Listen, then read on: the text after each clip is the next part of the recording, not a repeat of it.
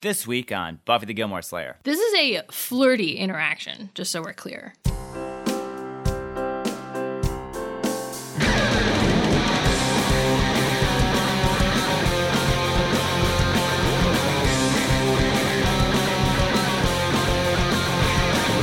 Buffy the Gilmore Slayer.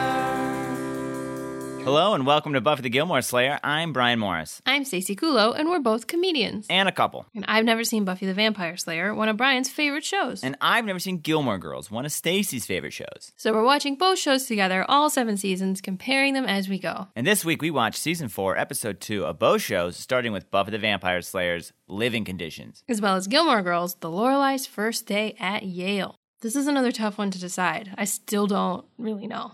I think I know. We'll find out at the end of this. Yeah, as always. Nothing new here. Yeah, when one's not standing out as like clearly amazing, it's hard to choose sometimes. Yeah. Neither of these were great again?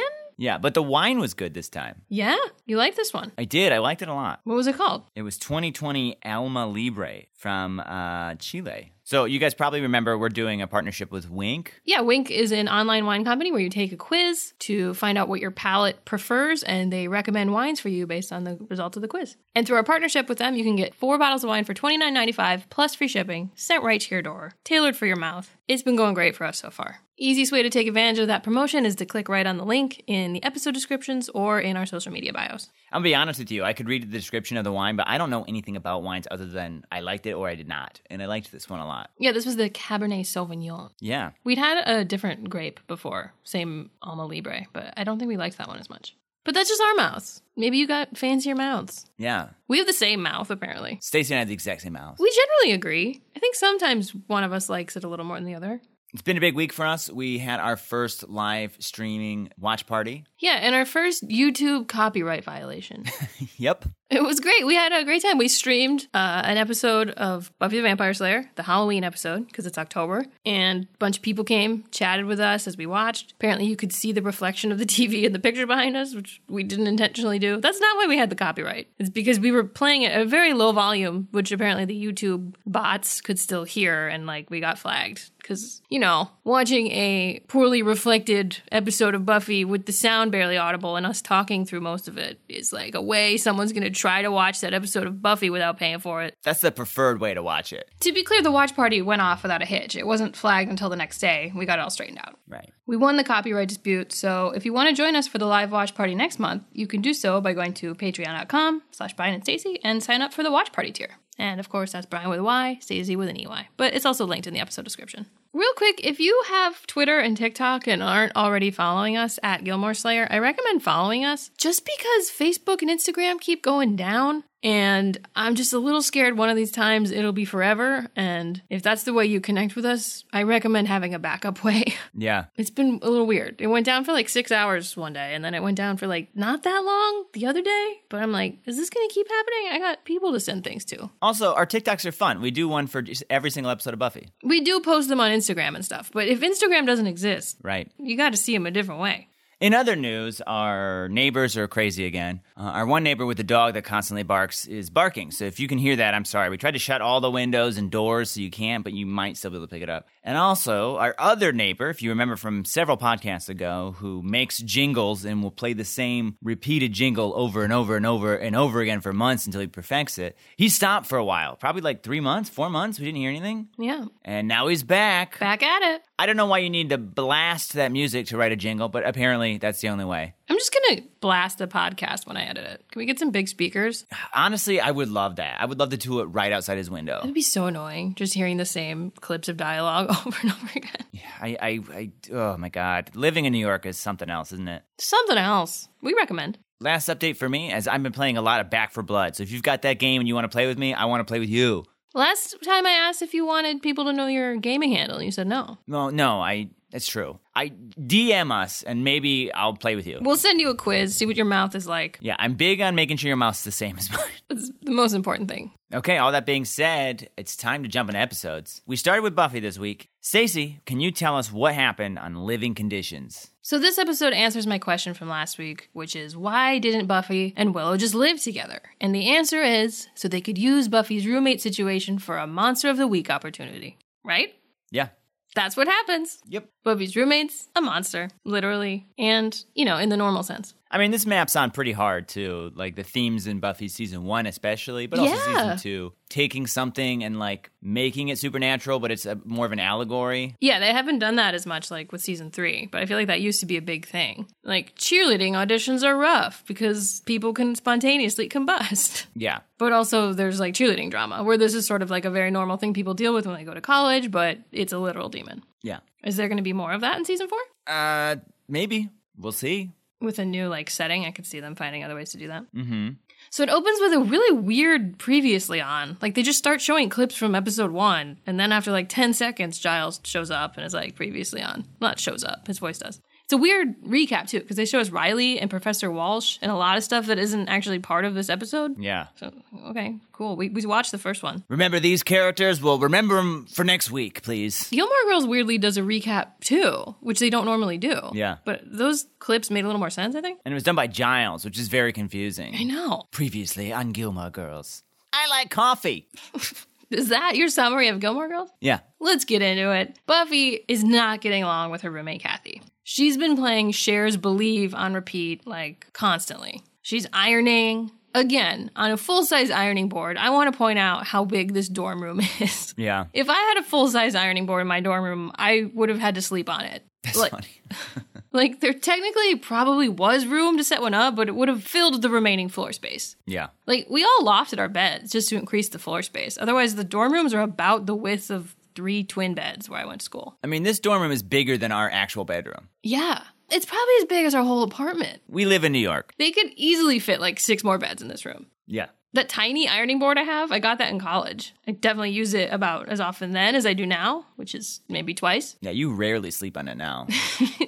I don't. We don't have a lot of stuff to iron. We're wrinkly people. we are wrinkly people, honestly. Buffy's going out to slay, but she tells Kathy she's going out for coffee.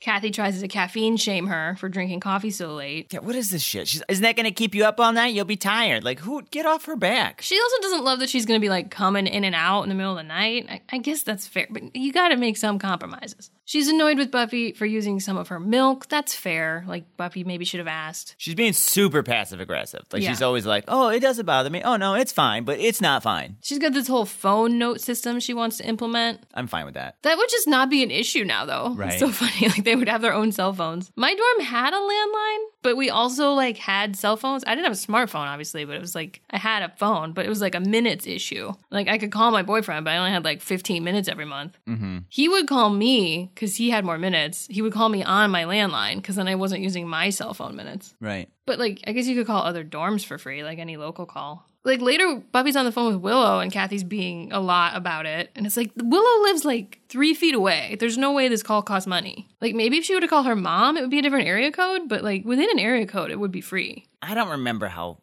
phones work. I remember 800 numbers were a thing. I don't know if local calls were free. As a child, my landline, if it was the same area code and the next three numbers, if those were the same, it was free. If you were to call like the next town over that had a different next three numbers, that cost a little bit of money. And then if you called like a different area code, that was even more money. Do you know that? Yeah. Okay. Because I, I knew I could call my grandma and that was free. Like, you knew it was free, or like your mom didn't care because it was so inconsequential how much it cost? I either knew it was free or my mom lied to me about it being free. Well, your mom lies about the price of things a lot. That's sort of her thing. no, this is gaslighting. Listen, honey. But like to call my friend Amanda, who lived in the same area code but in a different town with a different next three numbers, that costs like five cents a minute or whatever. This is riveting. Thank you. Let us know about your phone bills. Please don't. So Buffy goes out. Willow's with her. She's complaining about Kathy. Turns out Willow doesn't love her roommate either, which she doesn't really get into here. Again, I'm screaming. Just live together. Switch rooms, guys. Why are we not living together? Willow's chewing gum, I guess to establish that gum is a thing in this reality. She's chewing like super obviously. Gum will be very important later, so I think they just wanted to establish gum as a concept. Willow leaves Buffy, and speaking of wrinkles, there's some wrinkly, glowing green eyed demons peeping at Buffy through the bushes. Buffy's walking alone now. She hears some sounds. How far is this coffee shop? Is there not one just on campus? Yeah, also, like, did she just meet Willow on the way? Did she run into Willow? She just planned to meet Willow for like a quick three second gum chat. But Kathy, like, finds her. So that's why I'm confused about the Willow situation. 'Cause Yeah, if she like- went straight to the coffee, then she never would have run into Willow, and that's the only way Kathy would have found her. How long has Kathy been chasing her? I mean, Kathy like ran. I guess Kathy's a demon. Maybe she can, like, smell her or some shit. Yeah. The sounds Buffy heard were just Kathy. She decided she'd love some decaf coffee. Great. Buffy loves that Kathy followed her. Then Buffy hears one of the peeping demons and quick shoves Kathy into some bushes so that she can fight it without revealing her identity to Kathy. Can we talk about how dumb this like little interaction is real Okay. quick? So like I get that Buffy's trying to protect her own identity and stuff, but there's there's just some stuff about this that doesn't add up. Like for one, she pushes Kathy down. How long is Kathy like on the ground, disoriented, unable to like see what's going on? Like At least what? 10 seconds. One second? I would look back to see what happened immediately. You mean she would be one second? yeah. Yeah. And like Buffy has time to like fight a peeper demon. Secondly, I understand that Buffy's trying to hide her own identity. I get that. But there's something weird about like hiding the supernatural from people because it's like, I can't let people know that supernatural's real. It's like, actually, maybe you should because people should become aware of that so that they can protect themselves. Right. If it's going to be a problem on campus. If Spider Man was like, I got to keep my identity secret, okay. But like, you're not trying to keep the Green Goblin secret. Right. If he's out there trying to get people. Yeah, they should know. Hey, like, be careful if you s- see something flying in the sky. It's not good. If you see a guy with peepers and a hood, it's not good. Peepers what my cousin used to call his penis when he was a baby. So maybe we should stop saying peepers. Well, I don't know that everyone else's cousins. My called mom that- told me that that's Your mom likes to lie. The demons get away. Kathy's red sweatshirt is just destroyed, but somehow her white pants stayed pristine. She falls on her stomach, but not on her knees. How does her pants stay clean? Dude, I- how she falls make no sense. I've never fallen on my abdomen. like, that's not how I break my falls. As Buffy and Kathy walk back home, two of the demons are lurking, discussing in their own language that she may be the one, but they have to be sure and they're going to follow her. They don't say whether they mean Kathy or Buffy, though. Yeah, it's funny. On a rewatch, to me, not even remembering who they were, I'm like, oh, they're talking about Kathy because it could go either way. So it's the way we don't expect. Actually, if you rewatch it, they point on the side that Kathy was on, pretty yeah. obviously. But I mean, you wouldn't connect that the first time. Right. And then we get to meet Giles' courtyard. He's got this cute little outdoor space outside his place. I feel like this is maybe a location we'll see more of. How does he have money for this place? He doesn't have a job. Well, he had two jobs before. That's true. That is true. Giles is just getting back from a run, and Buffy's just like going through his mail. Now that their relationship is less defined, she's really overstepping her bounds. Yeah. Breaking into his house, reading his mail, commenting on his personal life. You can tell he doesn't love that, actually. She tells Giles about the demon. He's going to look into it. Buffy starts asking him what his plans are for the day. And he's like, What are you talking about? You never asked me that. And Buffy reveals that she's just looking for something to do to avoid Kathy. She's like, Maybe it's just me having a bitch attack. One of the two obligatory bitch dumps. Sorry. bitch drops that season four apparently requires in every episode. I want to make it clear that you you said bitch dumps, which is just so funny a phrase. It's my obligatory bitch dump. The other one's coming. Giles is like, I don't know, just deal with her. Mm, girl shit. Sounds so like Giles. Mmm, girl shit. He's pretty loosey goosey now. Where's my tea? Buffy's like, You're right, I'll try. Meanwhile, Kathy can't get her sweater clean, so she helps herself to one of Buffy's. No, we don't do that without asking. Like, I'd argue Buffy should have asked about the milk, but she only took like coffee's worth of milk. You can't just take a sweater. Yeah. If you're like friends, but they're not. No, they barely know each other. I was like friendly with all the girls I lived with, and I wouldn't like if they took a sweater without asking. to be fair, though, we know later that Kathy doesn't have a soul, so she's like not a good person Right. or a person. Kathy's maybe not like the worst roommate, but I'd argue she's doing way more annoying things than Buffy is in this episode. Yeah. Later that day, we're in line in the cafeteria. Buffy sees Kathy and obviously is trying to avoid her. And the guy behind her in line, Parker Abrams, Parker. notices this and he tries to teach her all about how to steal stuff from the cafeteria to eat later. What a wise old sophomore he is. They don't say how old he is, but we know he's not a freshman. And if he's eating in the cafeteria and living in a dorm, I'm guessing he's not a senior?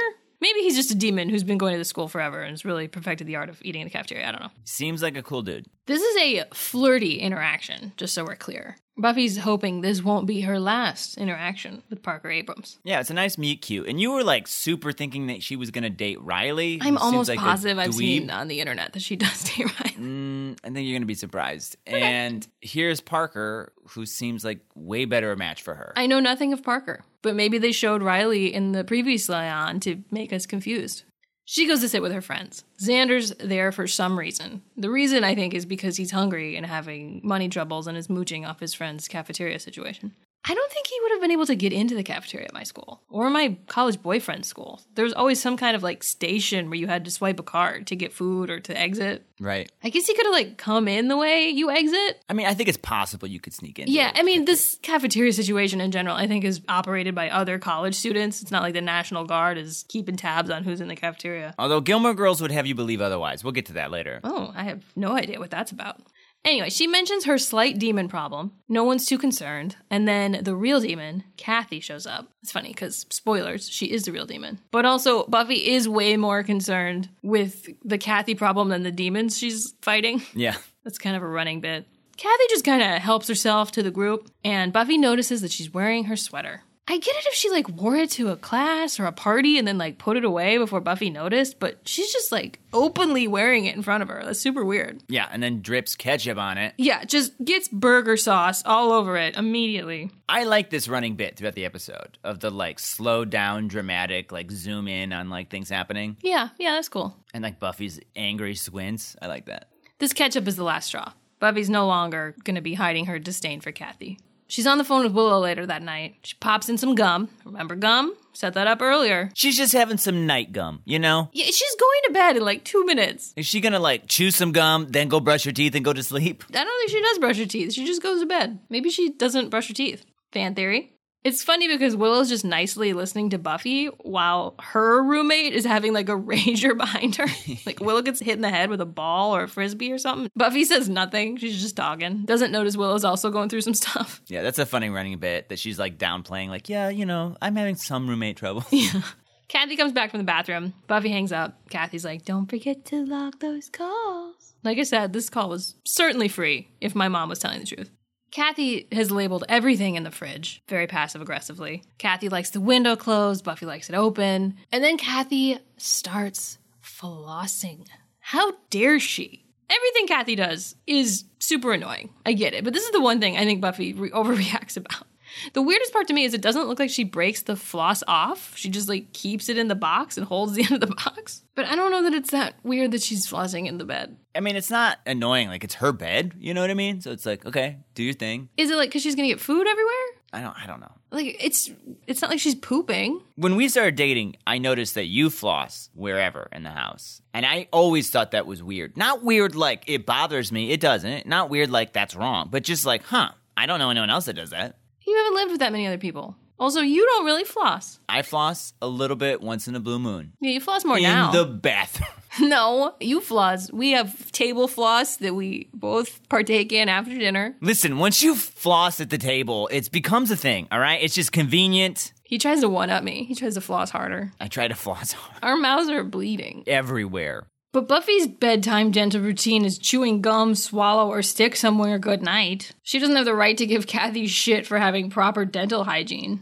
Kathy goes to pick up her book from her side of the nightstand, and there's gum under it? Buffy clearly did this. Like, this weird though. Does Buffy just regularly leave gum on the nightstand, or did she do this on purpose? It's insane because it's on the other side. Yeah, if it was an accident, like, she just sets her gum on the nightstand. That's what she does. Why was it on Kathy's side? But then also, Kathy doesn't notice there's gum there before she puts her book down. It looks like a ton of gum. Right. Unless Buffy like set it up with the book as like a trap, but that seems like very evil. Yeah. I, I don't know. And then she tries to hide it by swallowing her gum. So it makes it kind of seem like she didn't mean to do it. Right, but she also has this attitude like, I don't know who it was, could have been me. But you know how night gum is. You know, you're chewing it, you fall asleep, you snore, you pop it out. It can go anywhere.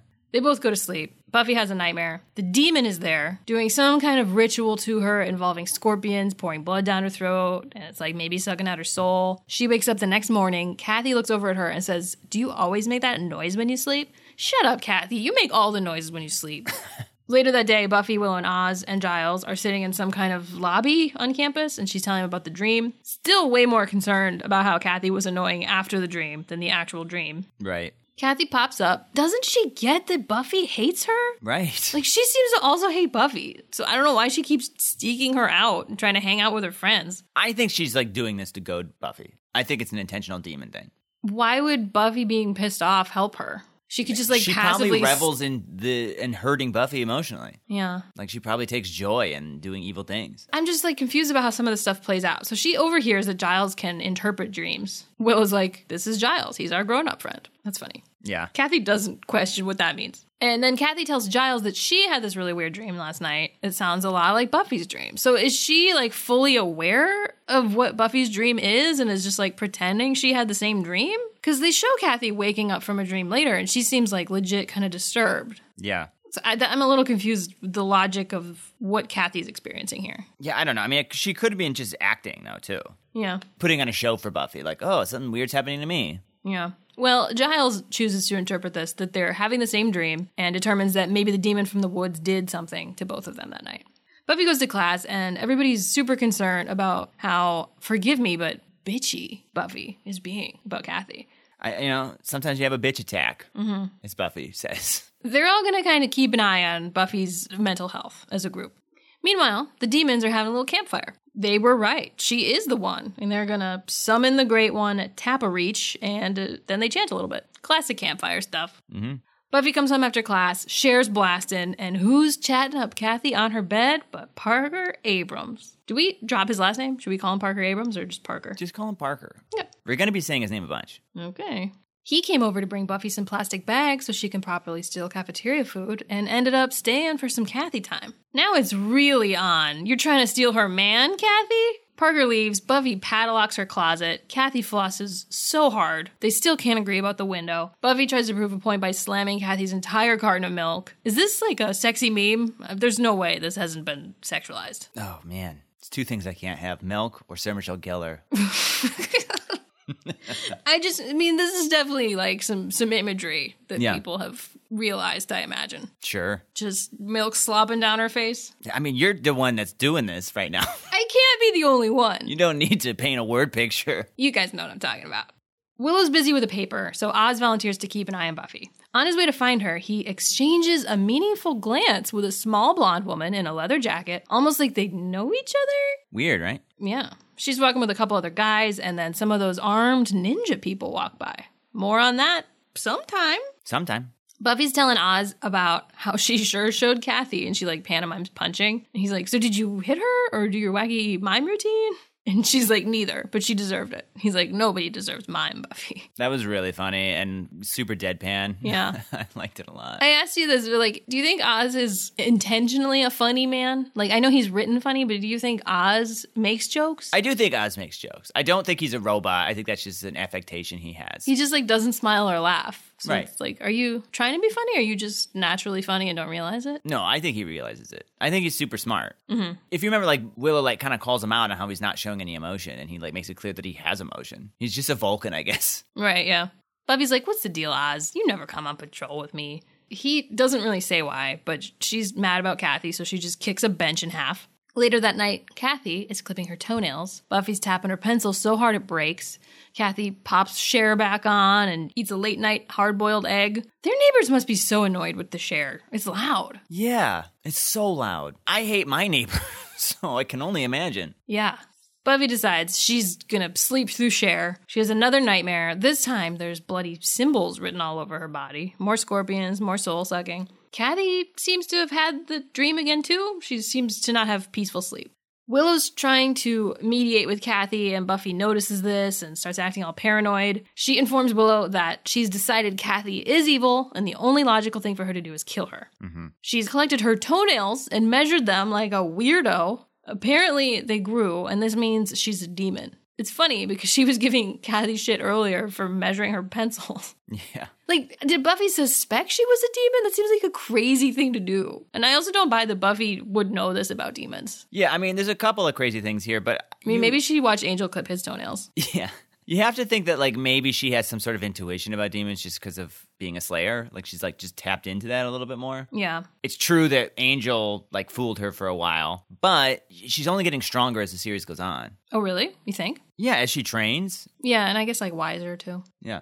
Buffy's gonna go talk to Giles. Willow thinks Buffy's lost her mind, so she calls Giles to give him a heads up. Says that Buffy's homicidal maniac crazy, not bitchy crazy. There's bitch number two. We're in college now, we're dropping B words. This gives Giles just enough time to set up a net trap for Buffy. She's just got a net, I guess. Giles, Oz, and Xander are waiting at Giles' house. They catch her in the net, they tie her up. Not, I don't buy that, by the way. I don't buy that they have the ability to tie her up. Well, they don't. Right, I know what you mean, but like, there's no way she would be able to overpower all three of them. She is in the net. Three dudes, net, one Buffy? I don't know. Is this another video that you have an i- idea for? No, this is all you making. this. One net, three dudes, gallon of milk.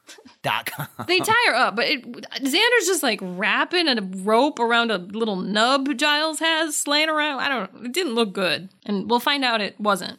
Buffy rants to them about the toenails and tells them Kathy irons her jeans, so she's obviously evil. But you don't need to iron jeans. That's fair. Giles thinks he can fix all this with a spell. He's going to go get some supplies and leave Xander and Oz to watch her. Well, he thinks that she's been possessed. Yeah. So he's gonna like take the demon out of her. Yes. Buffy's pissed that nobody believes her that Kathy's bad. They realize they should probably check and see if her ropes are tight enough, and of course they're not. Buffy's already undid them. She knocks out Oz and Xander and goes to confront Kathy. She gets there, she messes Kathy's rug up a little bit, which we've established Kathy likes down, as anyone would, like a rug the proper way. Correct. And then Kathy just smacks her. Buffy somehow has the instinct to rip Kathy's face off, revealing that she is in fact one of these wrinkly green eyed demons. This is the second time, lucky for Buffy, one of the people that she fights is a demon or robot. What's the other one? I said or robot. So So Ted. Oh. I mean, if she tried to rip off a human's face, it just it wouldn't rip off. it would just be like, "What are you doing? Go my Right. face." Meanwhile, her fellow demons have successfully summoned Tapa Reach. Buffy's like, "I knew you were a demon." Kathy's like, "Shut up! Let me finish my ritual." Meanwhile, Giles is reading about said ritual. This is kind of cool. It like intercuts between their fight and Giles like explaining what's happening. The toenails are getting larger. Yeah. Apparently, they're a race of trans-dimensional demons, and Kathy left her dimension to go to college. what? what? Did she get accepted? Did she just leave? What, do, Why does she want to go to college? She's like thousands of years old. do other demons leave their dimensions to go buy a car? Like what? What is? wh- what are their options? I feel bad for those demons that left their dimensions just to go to technical school. Apparently, her people though don't love that she's gone to college, so they sent people after her. They probably had the same questions. They're like, "What? You're going to? No, you're not going to college." And even though she's taken on a human form, they can recognize her due to her lack of soul. So she's borrowing Buffy so that when they show up tonight, they'll take Buffy instead of her. Buffy's just still so much more relieved that she won't have to live with Kathy than she is concerned with the demons roaming around. They also use this whole thing to justify why Buffy's being like a little crazy because she's been losing her soul this whole episode. Yeah. So they fight. Good thing they've got all this extra floor space. Their fight's kind of fun because they're using a lot of the stuff that they referenced in their tiffs throughout the episode Yeah. pencils, Buffy's sweater, the window. Oz and Xander are waking up after Buffy knocked him out. Willow and Giles are there. They're going to do a spell immediately to reverse the soul transfer. I mean, Giles does it. Willow just kind of waves a stick over a candle. She's a powerful witch. I- They s- keep saying that. Apparently, Kathy can't just suck the whole soul at once. She's got to be paid in installments. She's trying to get Buffy to open up so she can finish sucking it before her demon pals arrive. But right as Kathy starts to suck her soul out, Giles finishes the reversal spell. The demons immediately show up, and Buffy has her soul back, so they know that it has to be Kathy. Also, I mean, at this point, her face is peeled off. So, like, unless their glowing eyes don't actually work, it should be pretty obvious who their kind is. I mean, maybe their eyes don't work in our dimension. That's possible. yeah. You know, like they see like the predator or something. maybe. This dude insists she's got to go home. She's all upset that they're treating her like a 900 year old when she's 3,000. He opens up a portal on the floor that looks way better than anything in the season three finale. yeah. And she just gets like sucked back into her dimension. He goes too. As it should have been from the beginning, Buffy and Willow move in together. Willow replaces Kathy's Celine Dion poster with an Oz's band poster. They agree that maybe Buffy was being a lot and that Kathy's probably otherwise a pretty standard annoying roommate aside from all the demon stuff. Buffy's chomping on a pea beach, and then Willow takes a huge bite of it after only kind of asking, and Buffy is triggered. Cut to black. Yeah, she kills Willow in the next episode. I still think they should have lived together from the beginning. It's possible we couldn't do that. I think there maybe was like a waiting period before you could just like switch roommates if you hated your roommate immediately. I remember a lot of people switching roommates at some point. Not everyone has a Geller father that can just make things happen. Yeah. Except Sarah, I guess, maybe does. That's funny. I do think I could have picked a roommate to begin with, though. I guess Yeah. I don't remember. It's weird because they want us to believe that Buffy was being a bitch because of the lack of soul. And you could view it like she was acting bitchy, but she was also right. yeah. So I'm like confused by that because everything she's saying is correct. She's not overreacting. I mean, she is overreacting because the stuff that was bothering her wasn't so much the dreams. Like, she definitely told Giles about that, but she was focusing on the, like, minutia of living with somebody. Right. But, and that could have just annoyed her for real, though, too. I mean, she was going to kill her. After she realized the toenails. Sure. And then they didn't believe her because she had been being kind of a bitch. Yeah, it's true. I wonder if Kathy is like a really annoying demon too. I mean, they really wanted her back, but like, did they? These dudes were like, okay, guess we'll go get her. Maybe she tortures people in that reality by being that roommate. And Yeah. yeah. Her for that. Blast share. Maybe Angel spent a 100 years with her. That'd be fun. That's a missed opportunity. yeah, I would love it if we found that out eventually. I also think there's a missed opportunity with the window thing. Mm-hmm. Kathy always wants it closed because she's cold. I think that'd be cool if like her kind like ran cold, and that would be like a justification because that was like the tiff they focused on the most. I don't know. You said they ran cold. They don't like cold. Right, like their their body temperature, they tend to be cold, and they like it when it's warmer. Oh, so they're like cold blooded. Yeah, I see. I don't know. That would have been an interesting clue. Mm-hmm. So, what did you think? Do you think this was a good episode? Um, I don't think it was a great episode, but I think it did have some fun stuff. I really liked the mapping on of like your roommate from hell actually is from hell. I liked the like scenes where Buffy would get mad and like we'd see her eyes squint and we'd hear the music and it would be like all echoey and stuff. I liked that a lot. Mm-hmm. But there were some dumb things in it. Like the gum was so stupid and so like why is Willow chewing gum right now? It's just so obvious that we want to remember this for some reason. So it, it definitely has a bunch of flaws. But I don't know. I still liked it. I wouldn't say this is like a bad episode of Buffy, but also not gonna put it like on the good list, really. Right, it had some funny stuff. For me, it was like Kathy was very annoying to watch, and I know she was like the demon, Right. so it it was justified that she's like bad and annoying. But it's also just like it's not really fun to like watch this annoying character. You said that, but that didn't. But I, it's not like we're hearing that song a million times day and night. Like we're just getting like little bits of it. Like that didn't bother me. I wasn't annoyed by Kathy, and I kind of enjoyed seeing the things she was doing that were bothering Buffy. I was actually interested that that bothered you. I liked that song when it came out. But I- I did actually find it kind of annoying in that scene because it was like, there's not usually music with lyrics like blasting over dialogue in a, Right. in a TV show. So it was like hard to focus. So that was, I guess, well done. I, I mean, I, I guess it's justified with her being a demon. But I was like, yeah, this girl sucks. Move out, Buffy. But also, this episode got to introduce us to Parker. right. Who I'm sure is a very important character. He is. Now it sounds like I'm lying to you, but it, he is an important character in the show. I think this this season is going to be interesting relationship wise. You know, on Gilmore Girls, there was like sort of different teams: Team Dean, Team Jess. Oh, yeah.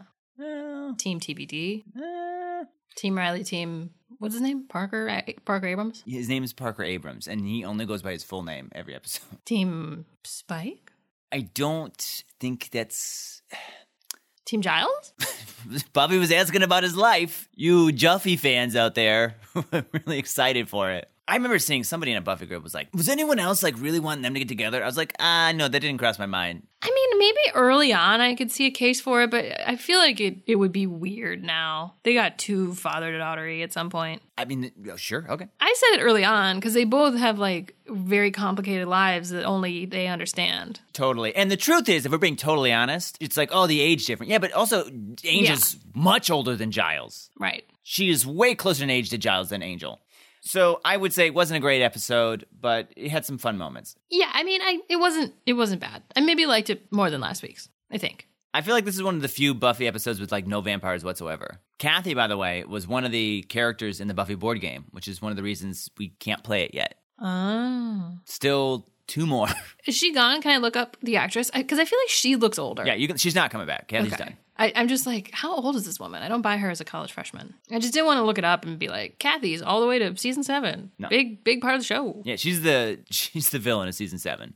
Okay, should we move on? Let's do it. And now for a special segment we like to call Meanwhile, on Charmed. Charmed was another popular WB show airing around the same time that neither of us has ever seen. But we're discussing it anyway. Based only on its IMDb summaries, Stacey, what happened on Charmed? Meanwhile, on Charmed Season 4, Episode 2, Charmed Again, Part 2, the power of three has been destroyed. Prue is dead. But while Piper and Phoebe mourn and Cole is confronted by two demonic bounty hunters, a young girl finds herself drawn to the Hallowells. So, in the last description, it said the power of three had not been severed by Prue's death. What changed? I'm guessing that Prue, because she knows she can't help as a two dimensional cartoon character, ceded her power to like some other woman out there. And I'm guessing that's who this new girl is. Mmm. She's like, Here, you, look at this painting. Glare into my painting eyes. Yeah. And she gave her power a la Painting power. painting power passing. And this new woman is going to be part of the group. Maybe that's why the power was severed. And when she meets up with them, the power of the three will reemerge. Because Prue passed it. Yeah. And until they meet up again, the power isn't complete. yeah, this girl's like drawn to them because she's got the third power. Yeah. Whatever. Uh, and then it sounds like Cole's like, I'm going to let these bitches more. I get six per episode. But six? Yeah. Anyway, so Cole, you know, just goes for a walk around the block. He doesn't do demon stuff anymore, supposedly, because he's a good lover to Phoebe. But then he's confronted by two demonic bounty hunters. You think they're like Dog the Bounty Hunter? I don't know what that guy's deal is. I, I hear his name, but I don't look up what his deal is. He's a bounty hunter who like For real? dresses. Yeah, he's a real bounty hunter. Oh yeah, he's like looking for the potato killer. Yeah. I think that's just all like publicity. I don't think he actually has any leads on that, but Is bounty hunting just like a legal job you can have? Mm-hmm. Really? no. He's not killing them. He's just No, like, you you're not allowed to kill people. You could just go get him. Yeah. okay, and he's good at what he does. I don't know if he's good at what he does. He has a TV show. I don't think this is him because this was like 20 years ago. I mean, that's probably when he was like the actual age someone should be when they're bounty hunting. Okay, well, then this is probably him. Well, there's two of them. Yeah, so he- it's him and his wife. Yeah. and he he kills her at some point. Whoa, he kills his wife? I mean, does he have a wife? Yes. Oh, then I'm wrong. Why is he killing his wife? Is his wife a bounty hunter? yes. What's her name? Cat the bounty hunter? her? Yeah. yeah. I know nothing about this lore. Okay, you tell me what happens then, because I'm taking a back seat. No one should be killing their wife. Cole's he doesn't kill his wife. Cole's going for a walk around the block. He runs into young dog the bounty hunter and his young hot wife cat the bounty hunter and they're like, "Hey, we're looking into getting into bounty hunting. Is that something you want to be a part of? We think we'll be really good at it someday." And he's like, "Nah, I'm on the up and up, just trying to do regular boyfriend things. See ya." And they part ways. Yeah, because they were like, oh, "Are you a demon?" Because we're thinking about getting into demonic bounty hunting specifically. And he's Yes. like, "Well, I'm not a demon anymore, so I don't know anything about no, that." no, no, no, no, nothing about that for me. No, thank you. So really, it's really anticlimactic because you think it's gonna be this big confrontation, and it's just more just like a Q and A, and then it ends pretty easily. Yeah, I think they probably do get into demonic bounty hunting for a couple years, Yeah. and then it like settles down. He almost kills his wife at some point over it, and they're like, "No, we're just gonna do regular bounty hunting, up and up bounty hunting." Yeah, on TV from here on out. And I guess this whole episode, this mystery girl who's drawn to the sisters is just kind of like wandering around lost, and then at the end she turns up at their front door, and it's like, "Hello." In the rain. Yeah, mm, it's raining for sure. That's how it ends. The Mm-hmm. oh, door opens. She's like, "Hello." Yeah, and there's a lot of paintings like pointing the way for her, so it's kind of like a fun. Prue's like showing her the way. That's so nice. Yeah. This was a good one. It was a real good one. Yeah. You got to see Dog and Cat, the bounty hunters. so this has been Meanwhile on Char. So then we watched Gilmore Girls. Brian, tell us about the Lorelai's first day at Yale. Much like the title Lorelai's first day at Chilton, Lorelai wore regular clothes this time though. So this episode, like you said, and the title would suggest, is about Lorelai going to Yale, much like in the episode where she goes to Chilton. Except y- you're right, she's dressed appropriately. And Rory goes too. Yeah, nope, it's just Lorelai. It's a little weird. Yeah, it's about her going. That's that's the whole episode. It's really not about. It's about her settling Rory there and kind of setting up like Rory's roommates and stuff. It'd be funny if she just like took over Rory's life. I'm gonna do my life the way I wanted it to before Rory came along. So the episode starts with the girls packing for Rory's big move. Rory, for some reason, has just packed everything into trash bags. We talked about this last episode, but like, I don't know. To me, trash bags seems like that's not how you want to show up to Yale. Like, here, I'm at Yale. Here's my trash clothes. When I moved into college, there was just like an assembly line of like older students that I think volunteered for moving day just to like help you grab all your shit and get it into the buildings as quickly as possible. So I, I feel like trash bags are like easy to carry and Are they easy to carry? They like rip and stuff. if it's not that full, just sling one over your shoulder and grab a bunch. You can only carry so many boxes at once. I don't know. I don't know. It depends what's in all of these items. All I know is if I see someone moving in with trash bags, I'd be like, ooh. Now I've offended half our listeners. They're all trash bag movers. well, I mean, to be fair, your response wasn't clear. It might be like, ooh, who's that girl with the trash bags? Oh yeah, dude. Sarah Michelle Gellar drinking some milk with a trash bag over her shoulder. I'm putting this poster above my bed. It is funny because Laura like keeps taking pictures and she's like, looks like you're taking out the trash. yeah. They set up that Lorelai is just taking a million photos. You remember when we didn't have phones with cameras on them that we could just take all the time, and it was like we were posing constantly for actual cameras. you remember when we set up in that episode in season two that Lorelai had a camera and that never went anywhere? Oh yeah, she had a nice camera. Now she's using it. Is this that camera though? I feel like this is a different camera. I don't know. She didn't bring it to graduation for some reason. I legit think this is a different camera. Anyway, Rory stops at Luke for one last Luke fix before going to Yale. There's a really sweet line here that I like a lot where Luke offers her anything she wants on the house. Rory says, I feel important. And Luke says, You are important. There's actually quite a bit of sweet Rory Luke stuff in this episode. Absolutely. And I, I don't know. I just love how much Luke loves Rory, especially since he hates like everything else in the world and everybody else. But it's clear that he cares about Rory. Sometimes it manifests in dumb ways, like almost beating up a 16 year old kid who broke up with her That's a bit much. Uh, in this scene, we also get a very quick cameo as Caesar, literally like one second of him handing a bag to Rory, but she says, Thank you, Caesar. While this is happening, Luke then sees Lorelei backing his truck up. Lorelei is borrowing his truck to drive Rory to Yale and to get her mattress and all of her junk there. And she insists that she knows how to drive a stick, but she clearly does not. She can't drive a stick and she doesn't even know how to get out of reverse, which is insane. That's like, I get not knowing how to shift gears, but like to not know how to get out of reverse is that nonsense. I've never tried to drive a stick. My dad had one, but he never he crashed it before he could teach me. He didn't want to teach me. So I'd rather crash this than teach this to you. he didn't crash it. Someone crashed him. That sounds menacing. I mean, it was an accident, but it was not his fault. Right.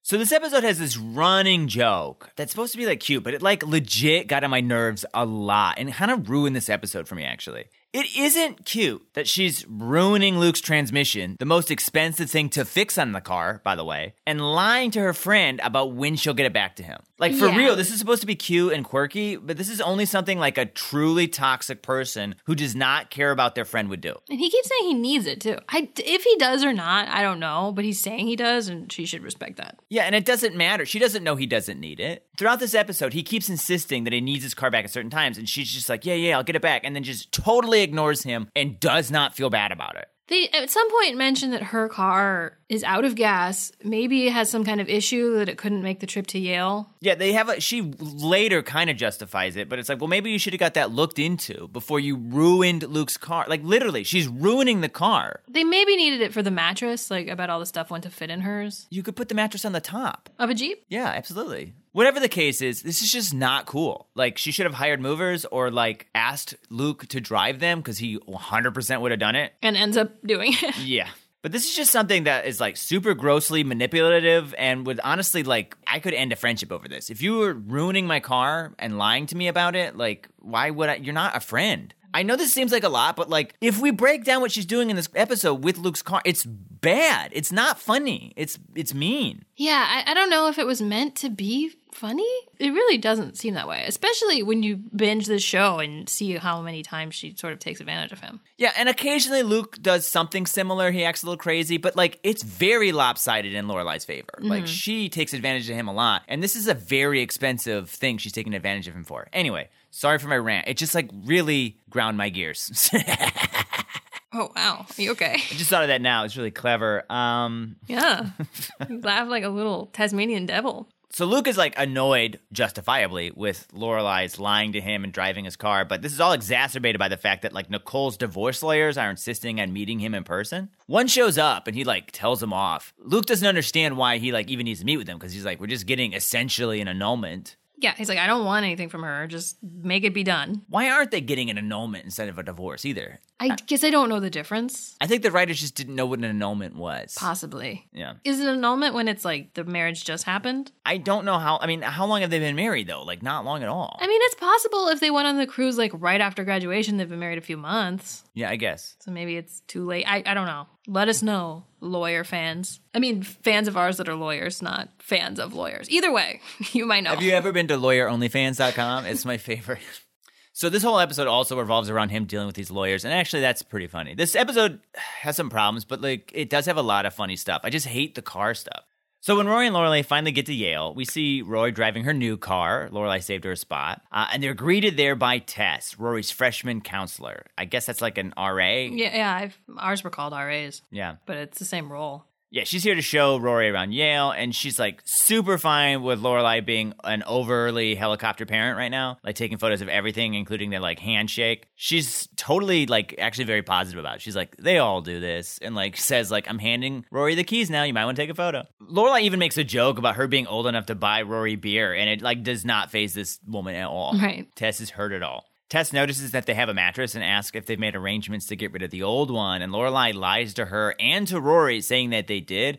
I don't understand lying to Rory because Rory exposes that she's lying in like 45 seconds. Yeah. Like, y- there's no way Rory's gonna not find this out, so it's weird. It doesn't like make her less stressed because a minute later she's stressed again. Also, would it like hurt Lorelai to read any of the literature about her daughter's school? They I must have never had that even stuff. questioned that my mattress in college might be gross. I don't know why. I think I just didn't. I was too naive to think about what happened to college mattresses. But they set up that like Lorelai doesn't read the mail from Yale and stuff, and I- Emily probably knows all this stuff. Emily would have had that mattress replaced already. Yeah.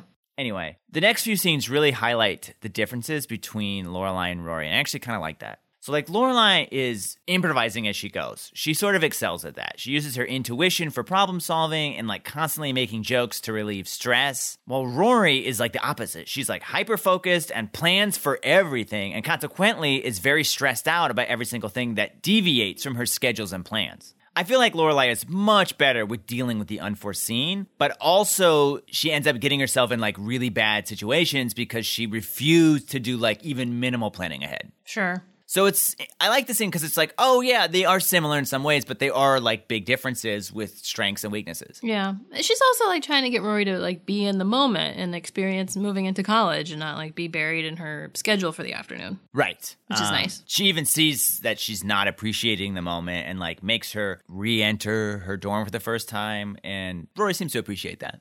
She is kind of phoning it in, I think, though. Like she tells her mom she's doing it for her sake. Yeah.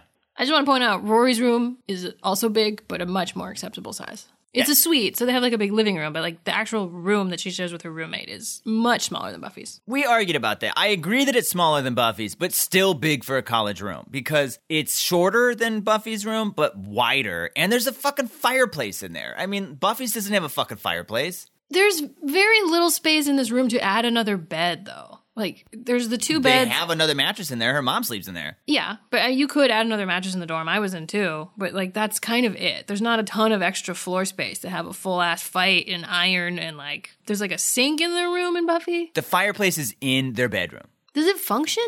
Okay, is a decorative one seem like that's taking up less space? I'm just saying, Buffy's room has a ton of wasted space. I don't know that Rory's does. The fireplace could be replaced with like a dresser, sure. But it's Yale, it's fancy. There's probably fireplaces in the bathroom. Later, we see some tours led by Tess and some other unnamed woman, where Tess mentions that this is a post 9 11 world, so you'll need your IDs everywhere. Unlike Buffy, where Xander could just walk into any place he wants. That is the difference. Yeah. Uh, I feel like this is pretty dumb. I don't remember a bunch of terrorists like breaking into campuses and sneaking about. Uh, is there a part of 9 11 I don't remember? Because I'm supposed to remember it, so. That's funny. I feel like Tess should have said something like, It's a post school shootings are a thing now world. Well, in Buffy, it is too. Yeah. They also tell them to get internet IDs, which seems like, but that almost sounds optional. Yeah, they even said like you might think you're not going to need it or want it, but it's like That what? sounds so wild. The concept that you wouldn't need to use the internet. it's like saying uh, you might want to drink water. I know you guys might not think you need water. Tess and another advisor have a moment where they sort of make fun of the freshmen a little bit, saying that they're all like little tots. And I just can't wait to see this exact same moment in a season or two from now with Rory and Paris as the freshman counselors, because 100% we're going to see that. There's no chance. It's just too big of an offer. I am making that prediction now. We're going to see that scene.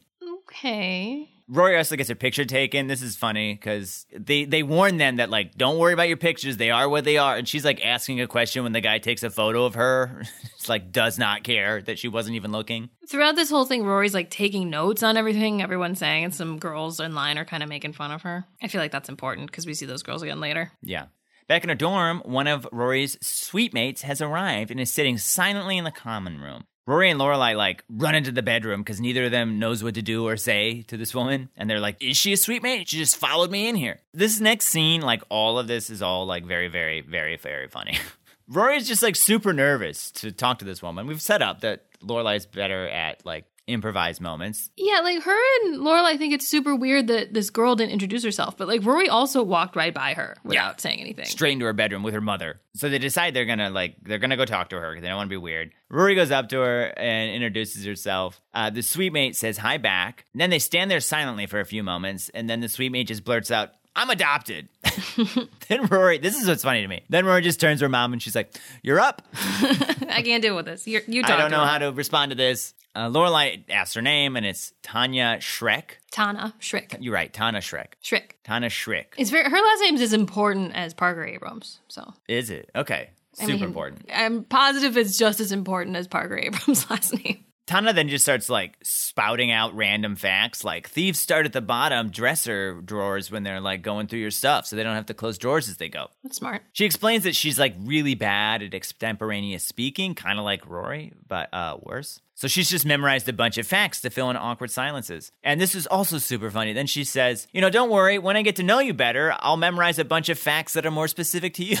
I think that was all great. Tanya is, Tana is 16, by the way. She's gonna turn 16 on Tuesday. Yeah. So she's a genius, I guess? Yeah. She's uh, good at school, not so good at social. That makes sense. I love when Lorelai's like, "Do you know how vulnerable you are to venereal disease?" Because she's been at like some parent seminar. Yeah. And she's like, don't touch the door, there's bacteria.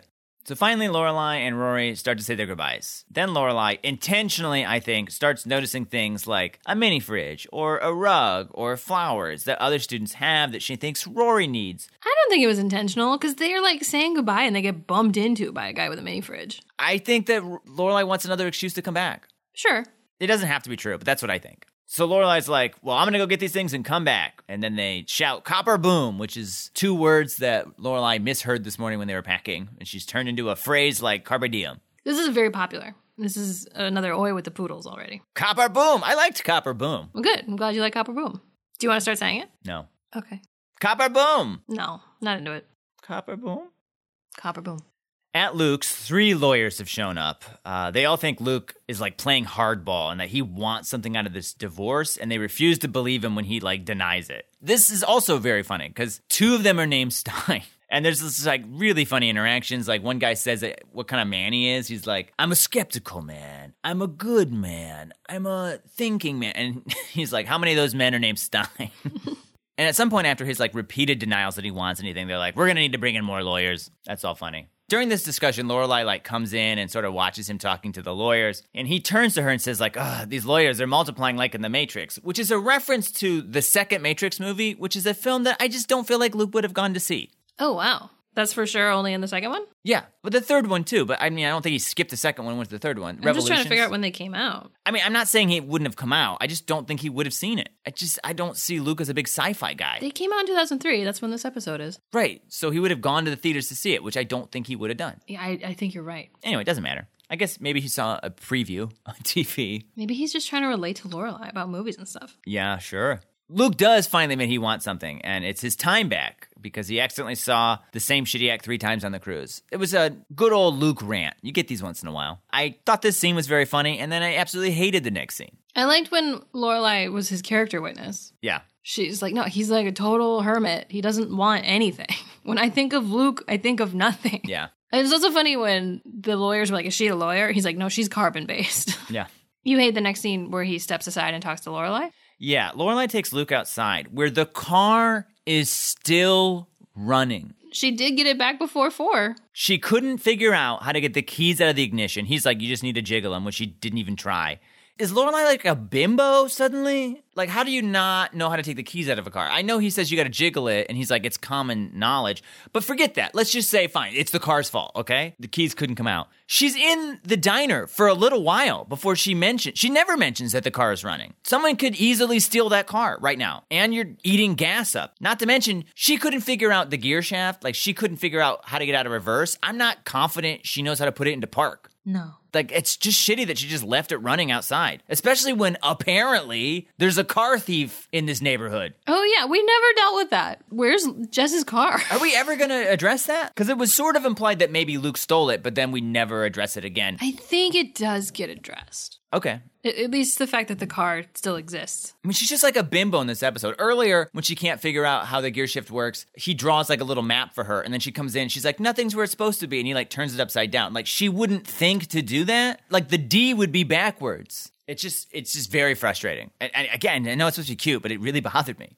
Then she tries to pressure Luke into storing Rory's mattress for her, even though she has a giant empty garage at home. Yeah, I mean, like Lane's band practices in there, but I- I don't think the mattress is gonna ruin that. Are they still practicing in there? Uh, s- where else would they be practicing? We don't know where Lane is. Lane I might was be gonna missing. Say, I thought she went to college somewhere. Uh, yeah, supposedly we haven't seen her. So I just think it's pretty silly that she wouldn't put it in her own garage and she's trying to pawn it off on Luke, who doesn't want it. Again, super manipulative, bad friend stuff.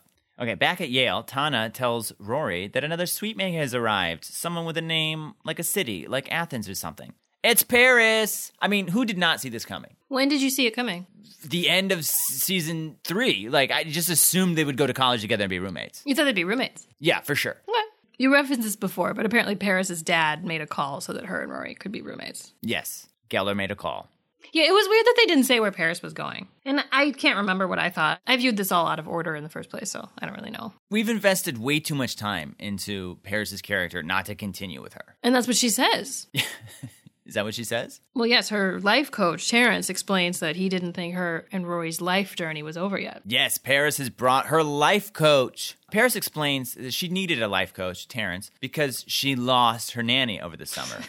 that was also very funny because her nanny moved You- and opened a pizzeria somewhere else. You think she's dead briefly. Right. And then Paris explains that her rabbi confirmed with her therapist, who thought a hypnotist that he knew thought a life coach would be good for her. Uh, and this life coach will help her with everything, including finding a kick ass gynecologist. It's very funny. yeah, just a kick ass gynecologist. yeah, because Paris's male life coach knows all the best gynecologists in New Haven, I'm sure. Well, not necessarily best, just kick ass. All the interactions here are very funny. He gives her advice like fish can choose not to bite Paris when she's yelling at Tana for just asking where the couch should go. That's a very funny bit. It's so funny. She's like, she was baiting me, Terrence.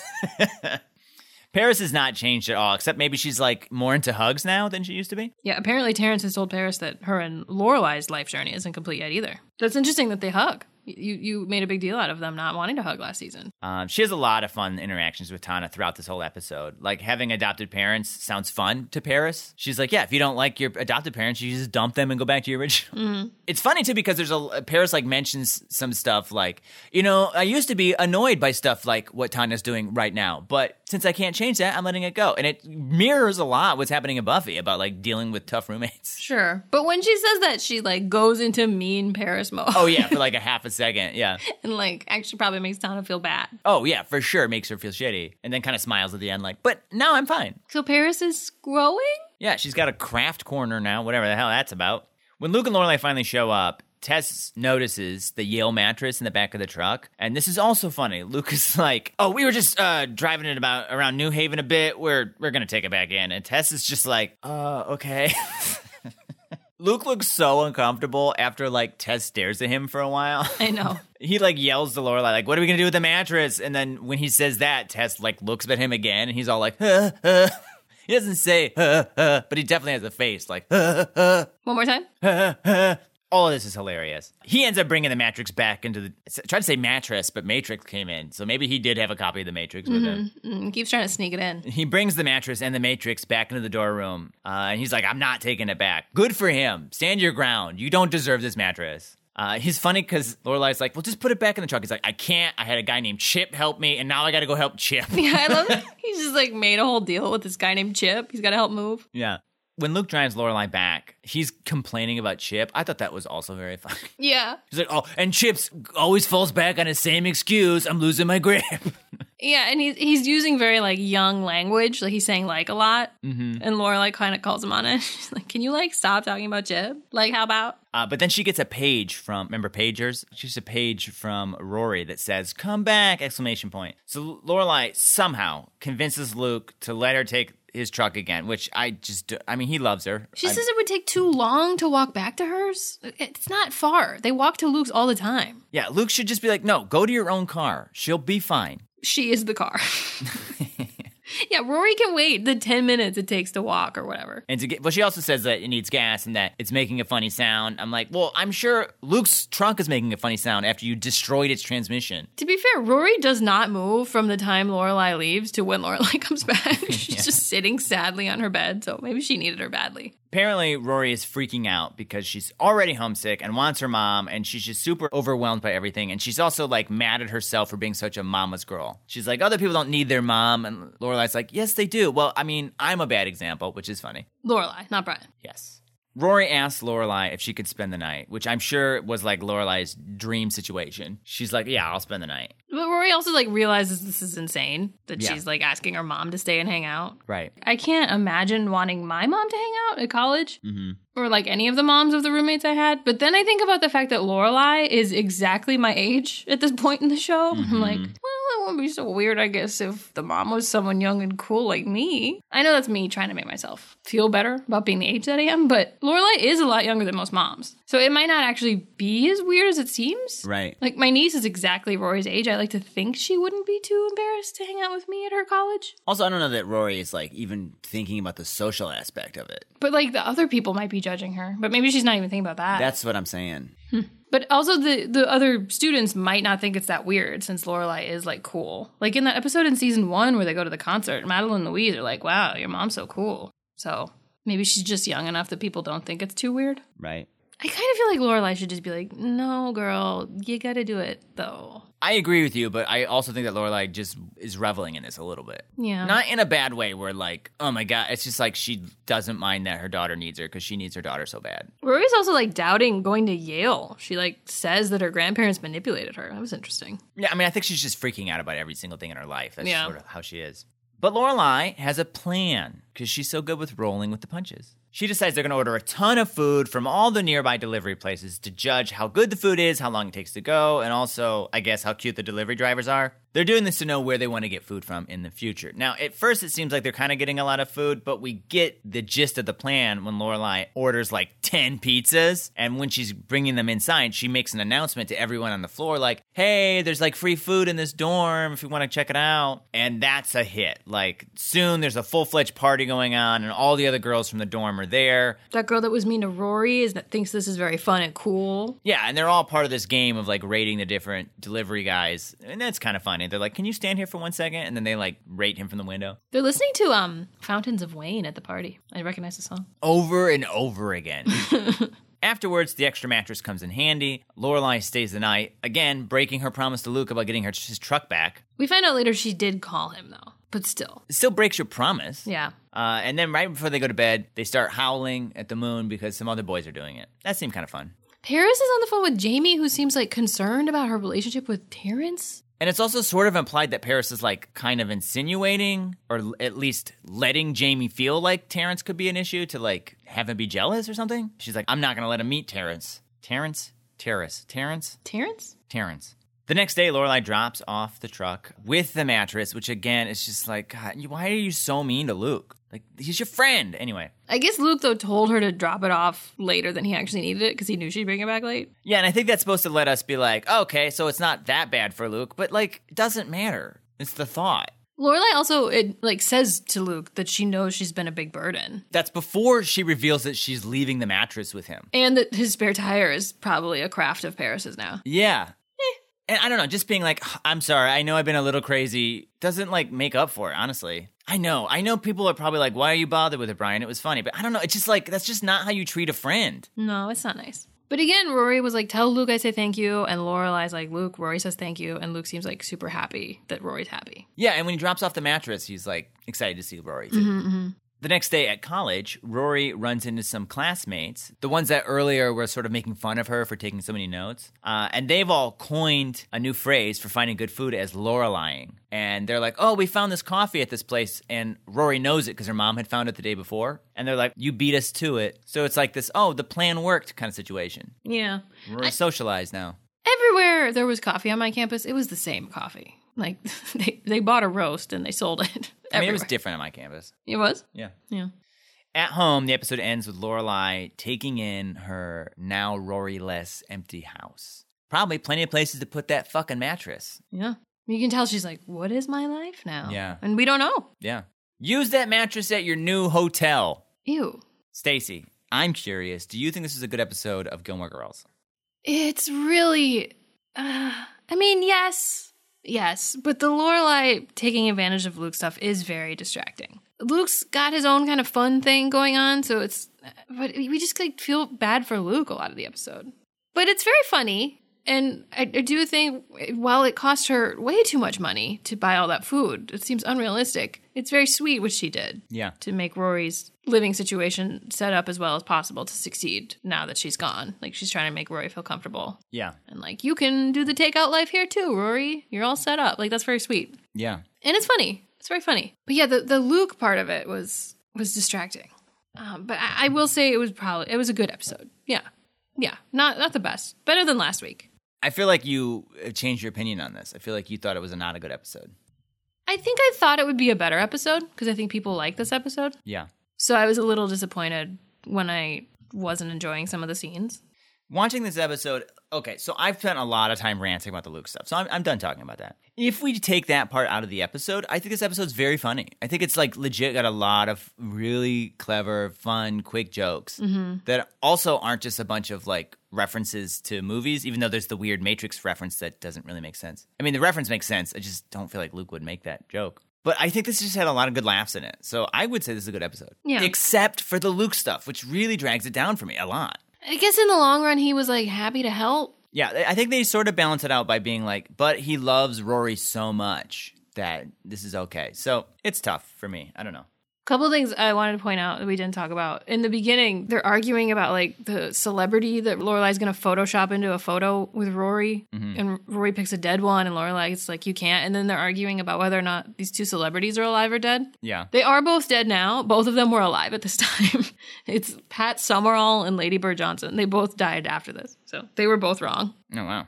I also wanted to say it's crazy that Rory's dorm doesn't come with a mini fridge, especially for being like a suite. You'd think it would come with a real fridge. Is there a kitchen in there, though? No, but m- my dorm was tiny and it came with a fridge and a microwave. Maybe they don't all. I, I, Hmm. I don't know. That's definitely something you'd want to have for Yeah. sure. Mm-hmm. Just to have like milk. Yeah. Or like your roommate's milk. I mostly ate in the cafeteria, but I, I would make like ramen or whatever on the weekends, and it's nice to have a microwave. Yeah, I, mostly I just thought it would be a better episode. And I, I knew there was the stuff with like the back and forth with the mattress, but I didn't really remember the extent to which Lorelai's just like really being rude to Luke. Which one do you think was better? I think Gilmore was better. I'm still very torn. I, I think Gilmore was funnier, and I think Lorelai's intention to set up Rory for the best life possible without mommy was very sweet, and the Luke stuff was sweet. But there's something to be said about like the the stylistic choices in Buffy, like you kind of talked about. Like that was fun. Yeah. But I think the the monster story in Buffy is really loose. Like what what is this woman doing here? Why Right. why is she in college? I mean, that's how I feel about Paris and Tana. Another thing I didn't love about Buffy was how Xander was just kind of there. Like, all he did in this episode really was badly tie up Buffy, and then him and Oz go to help her, but it's too late. The demon problem's already over, and there isn't even a line about it. I just thought they could have found more meaningful things for him to do in this episode, especially since they kind of set up in the cafeteria scene that he was super eager to do some, like, Scooby stuff. he was a big part of the last episode, though. Yes, yes, in, in getting Buffy to realize herself. Yeah. So, I mean, I don't know that he needs to be like front and center every episode. No, it was just, it was weird that him and Oz showed up and then did nothing. Yeah. I mean, that's happened before. Yeah, I know, but then they ma- made a joke about it. It was like a, all a big build up to nothing. right. I think I'm gonna go Gilmore just because I didn't really love Buffy, and there's a l- I think more redeeming stuff about Gilmore, even though it's wasn't as good as I thought, and Buffy just wasn't good enough to win me over. I was leaning Buffy, and then I rewatched some of these scenes, and I was like, if I can take away my disgust for how she's treating Luke, a lot of these scenes are very funny, and that's what did it for me. It's just like the Luke thing really bothered me, but like that's just one aspect of the episode. Yeah. And Buffy had some funny jokes. Yeah, I liked the Oz stuff. Oz had all good lines. the mime joke was really funny. There was some funny stuff with Giles always. It's trash time, by the way. If you can't hear the bottles, But I think I'm gonna go Gilmore. okay. Baco agrees. If you want to watch along next week, we will be watching Gilmore Girls Season 4, Episode 3, The Hobbit, The Sofa, and Digger Styles. As well as Buffy the Vampire Slayer season four, episode three, the harsh light of day, big episode. In the meantime, we'd love to hear your thoughts on the episodes discussed in this podcast. Like, how exactly was your phone bill broken down? How big was your dorm room? Was your mattress gross? Did the Luke stuff bother you, or did you think it was just like quirky funny? Do you iron your jeans? Is flossing in bed or the couch weird? Tell us your roommate horror stories. It's weird how these episodes were similar ish again. Yeah. Dealing with nasty roommates. We got people borrowing and ruining things. Yeah, that's true. But yeah, let us know what you think.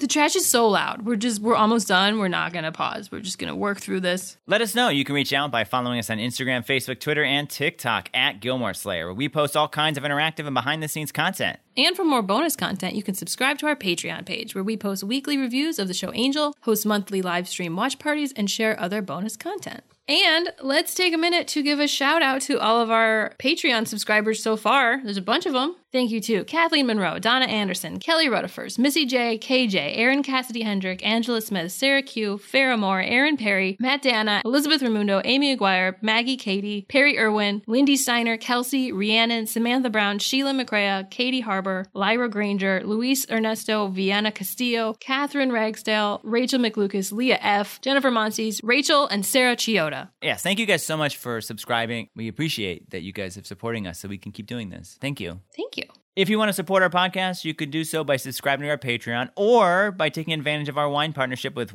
wink.com or by making a one time donation.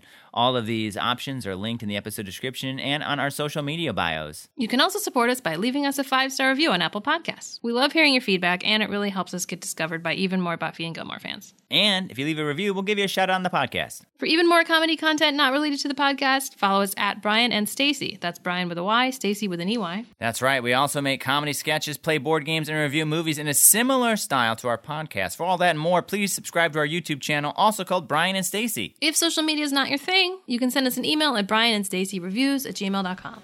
Copper boom! Copper Boom!